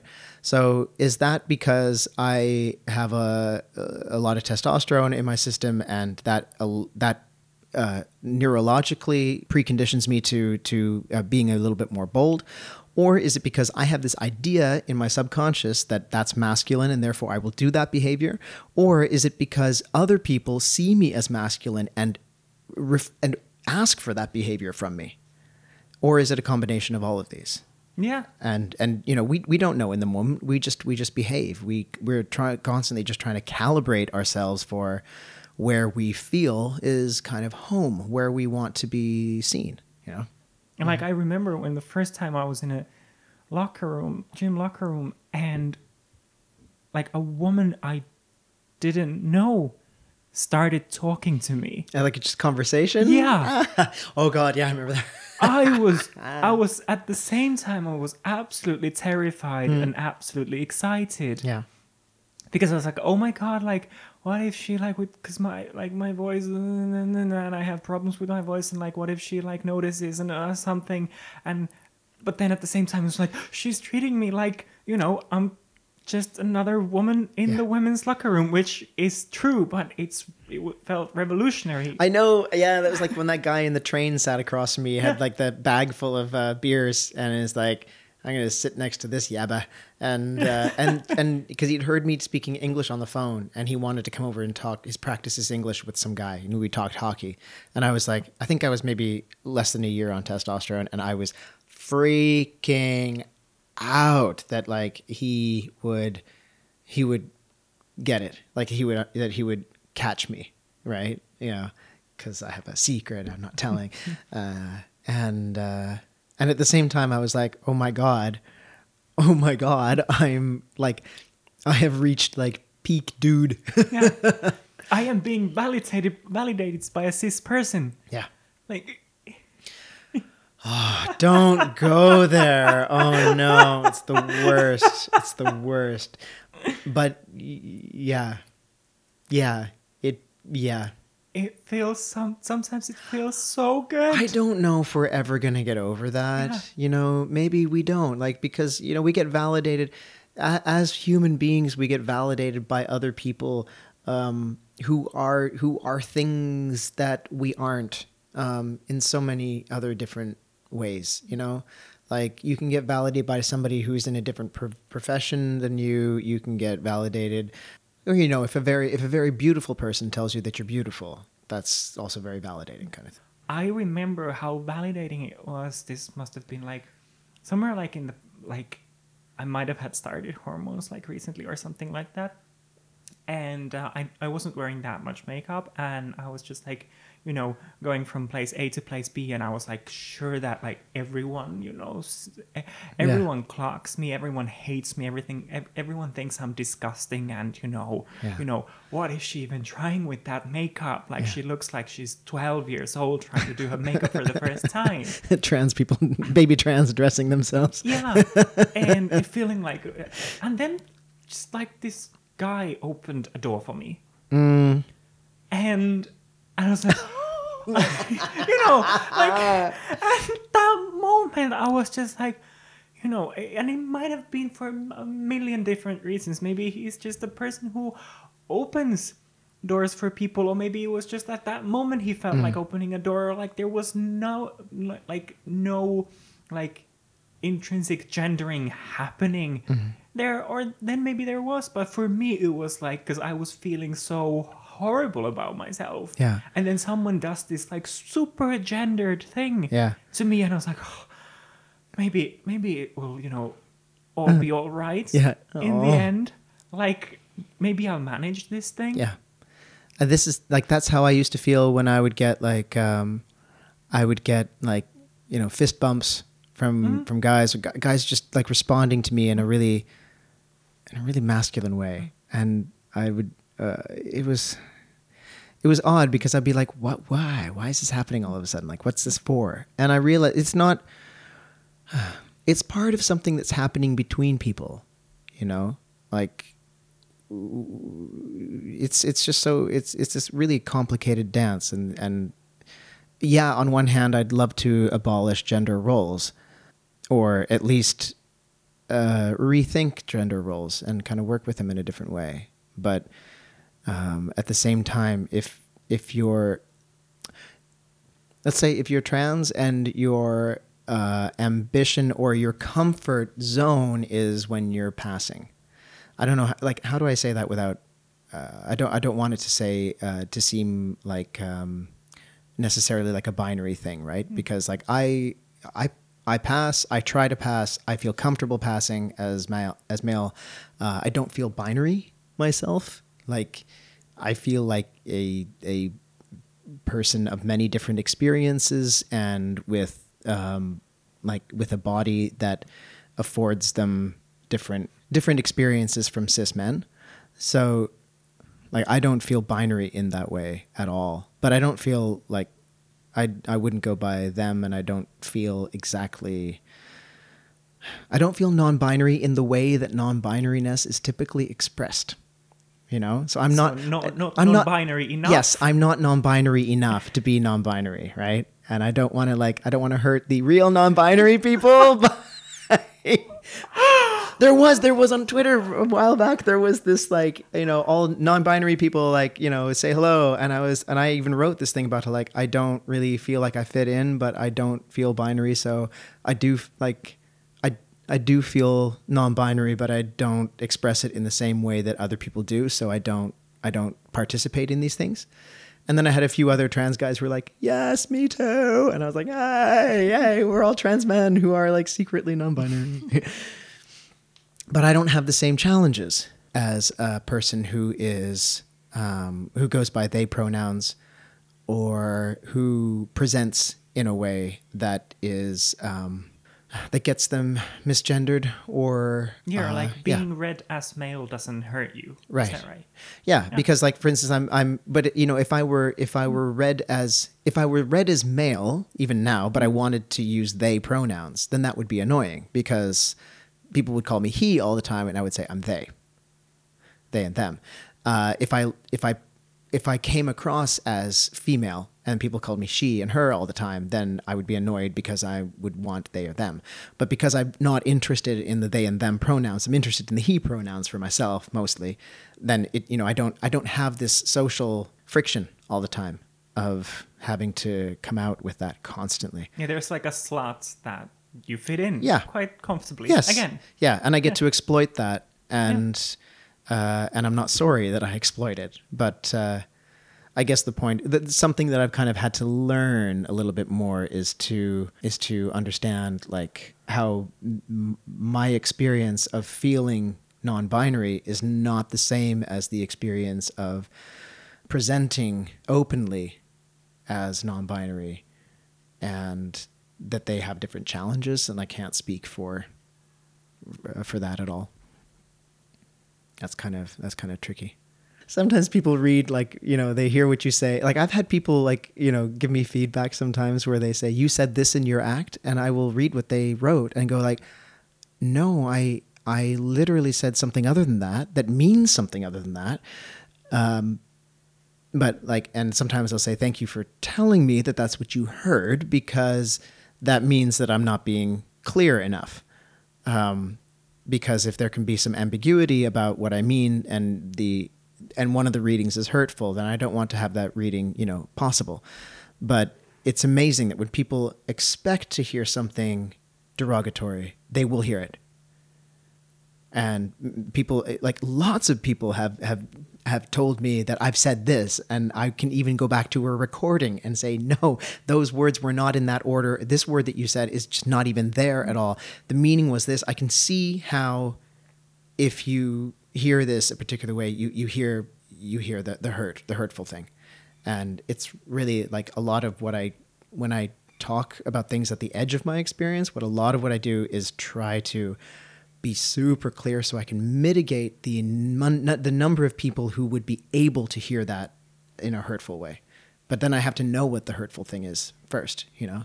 So it's a lot learning process. I just worry that like I bum out a ton of people um, with these offhand comments that then um, once I fix them are no problem, but I have to know what they are in order to fix them in the first place, which means I have to fuck over somebody in order in order to learn what it was that they uh, that they uh, were were you know that the bit that was kind of ambiguous. like that's the learning process but it's so fucking scary like when like we, what we talked about earlier about like being ostracized by your own community Yeah. It's super scary because those are the people that you least want to let down Yeah. but then those are also the people who will give you the the feedback and the criticism that enables you to grow Yeah. I'm really, really uh, grateful for the people who are very angry um, because I don't want to be angry. I feel like it hurts me too much.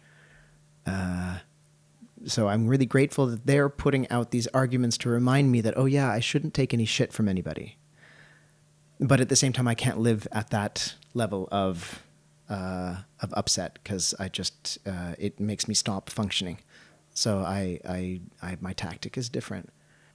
I don't know how to deal with anger Mm-hmm. and rage. Like it's just like I don't know how to reach or like that's the thing that I struggle with myself. Yeah. And also like when other people get angry. Yeah. Like I just like I'm like I this this this I'm I don't know how to deal with that. And like sometimes I also feel like I should be angrier Yeah. at things, but I it's too scary for Yeah. me to like poke poke those things. And yeah, it's great that other people are and do that and you know Yeah, like when I went Yeah. through the Transpoli, I, I, at that time couldn't really understand why other people were so angry about it, because I was like, yeah, it's kind of shitty, uh, but it's not that terribly bad, and also like you just get through it. Like my, one of my kind of you know mantras that I sometimes give to people that I don't know if it helps them or not is uh, keep your eyes on the prize, which is basically if there's something that you need and you have to go through shit to get it, don't like go just go through the shit and get the thing that you need. And once you got a handle on that, then you know then go and like explode yourself and have have a good like you know have uh, get your get get all worked up, but you getting worked up when you have to go through shit does not help you get the thing at the end right? So this is like this is maybe just the way that i compartmentalize and the way that i deal with things. But like i i just i was like until i had the second the second opinion i really hated. At that point i was like this is bullshit. My partner at the time was like well you know you maybe have to just go through. It. i'm like no i've been i've been nice the entire time. This is bullshit. I let it out that once. But generally, yeah, and, and then a lot of other people have a really shitty time at the Transpoli, and um, and I have to respect that they had a shitty time, uh, uh, but also I have a tendency to kind of like, you know, if it works for people, to advise to like, don't like, just don't get mad when you have something bigger to get at the end. Uh, don't get mad now. Get mad later, and do something about it later. Help other people later.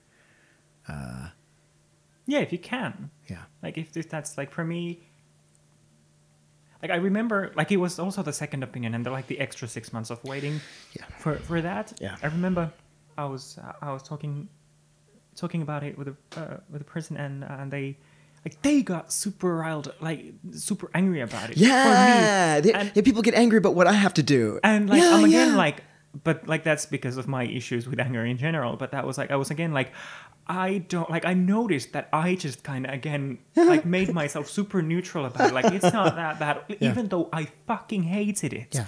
and like like I was so angry, but I I like it's just so fucking hard for Yeah. me to be angry and deal with that. So like when another person would get angry for me, that was like okay, I should react that way because this Mm, yeah, yeah, is yeah. like this is so unnecessary, Yeah, and so same. hurtful and like dehumanizing and everything, and then you're like, but no, I can't. Like no person- it, it doesn't it doesn't help me get what i need in order for me to have those feelings. Like i i understand that those feel yeah and when people were angry on my behalf i also would feel like shit i should be more angry about this.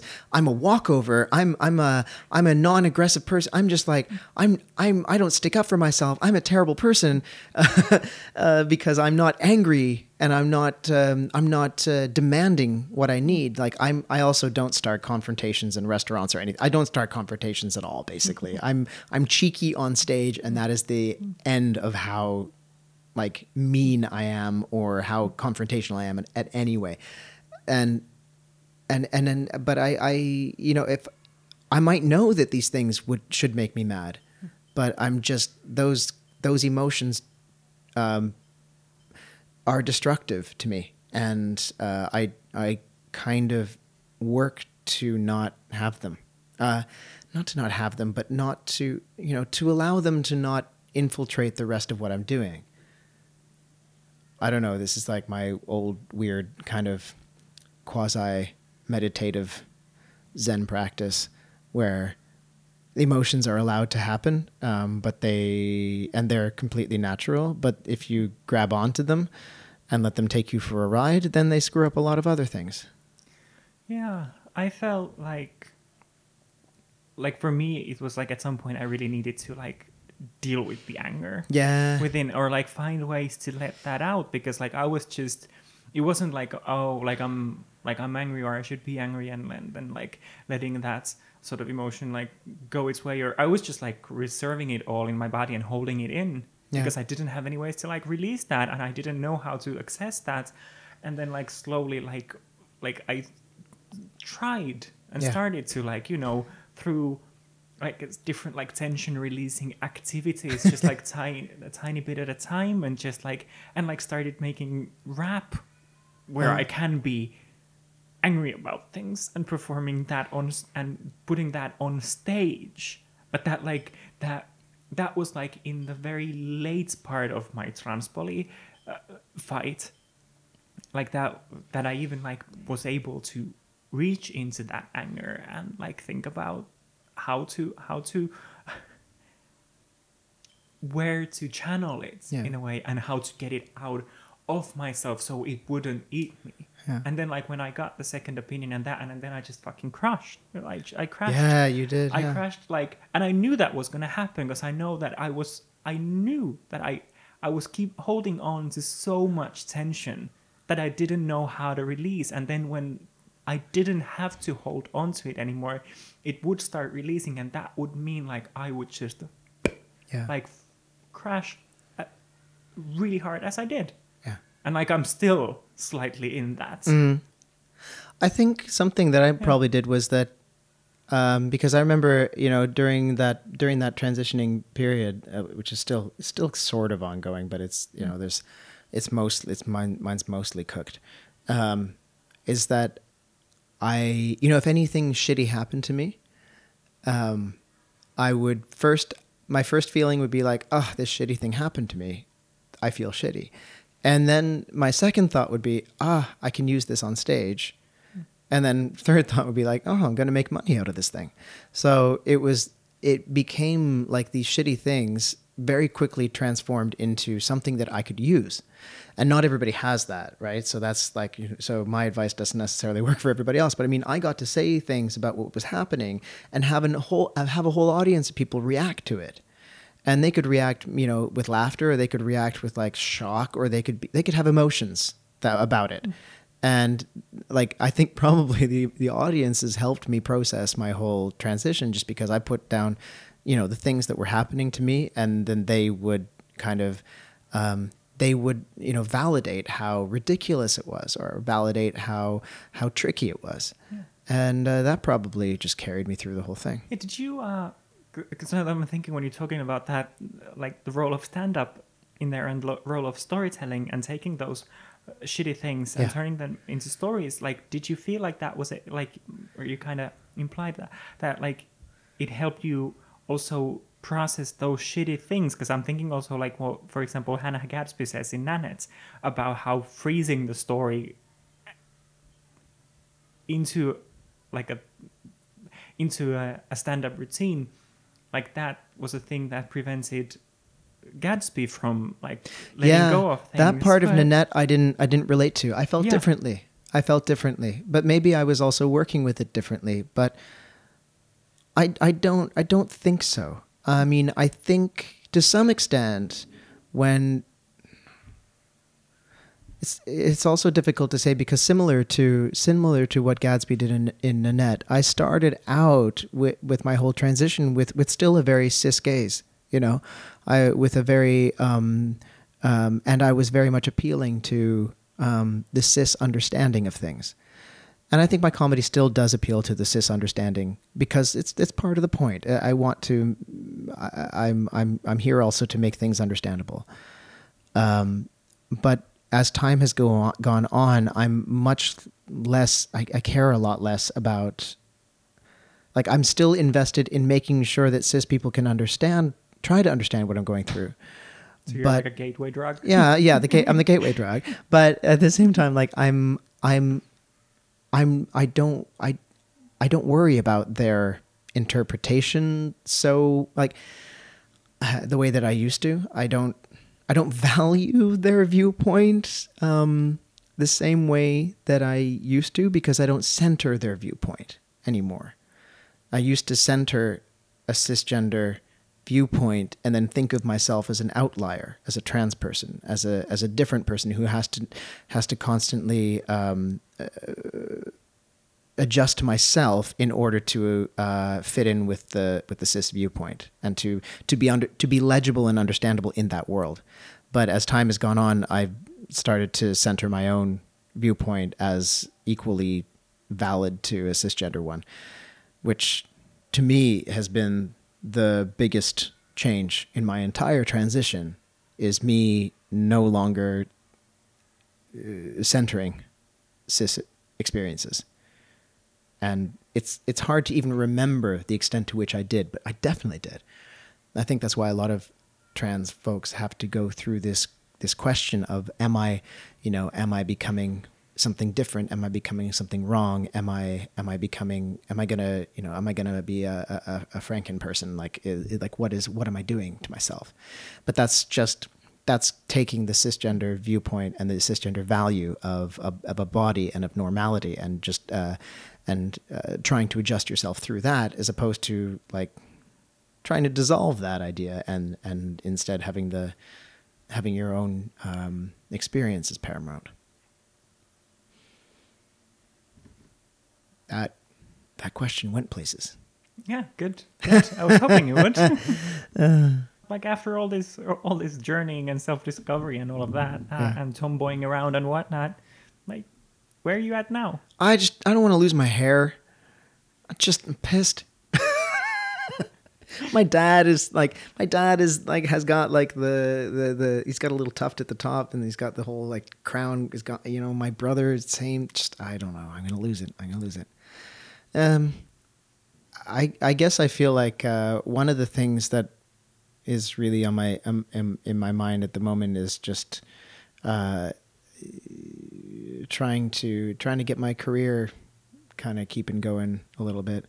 And you know I've, I've been able to use being trans as like a starting point for thinking about a lot of other different things like like like comedy and and uh, and and uh, and theater and games and these kinds of uh, things. And and and it's been very rewarding and it's kind of uh, it's kind of nice these days to see just how many trans creators there are out there. Like on one hand, it feels very threatening. I'm like, oh my god, I have to be the first trans guy with a Netflix special.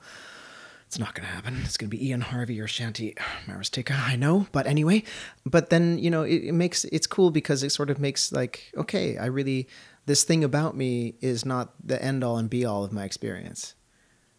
What I want to do now is like, I want to learn some shit about economics. I want to learn some world history.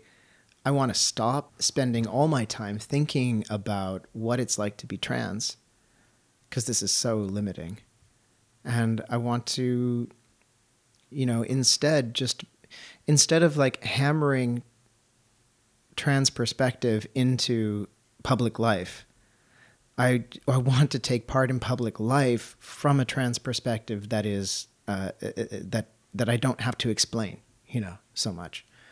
I want to kind of, you know, I want to kind of reclaim my intellectual life from this process because I think it takes over your brain and it makes you, uh, um, it can make you really uh, uh, neglect a lot of the other things that you could be thinking about. All right. Cool. Cool. Cool, cool, cool. Cool, cool, cool, cool, Cool, cool, cool, cool. cool, cool. All right, All right. all right, Thanks. all right. Thanks for being being a wonderful guest. Oh, thanks for being you and being wonderful as well. Are we going to do this again when we have like six hours? Yeah, yeah, yeah. Let's let's do more episodes. Yeah. Well, I hope people listen and I hope it's, um, yeah, I hope everybody is happy. Yeah. See ya. Bye. Bye. Thank you for listening. I hope you enjoyed that, and I hope you all find or have already found your own 20 happy trans guys. You can follow me on Instagram at Miss Vinyl Envy or on Twitter at Mira Eskelinen. The music in this podcast is by Ama Aura, who you can follow on Instagram at ama.aura. Well, until next time, sending queer strength for each and every one of you. Take care.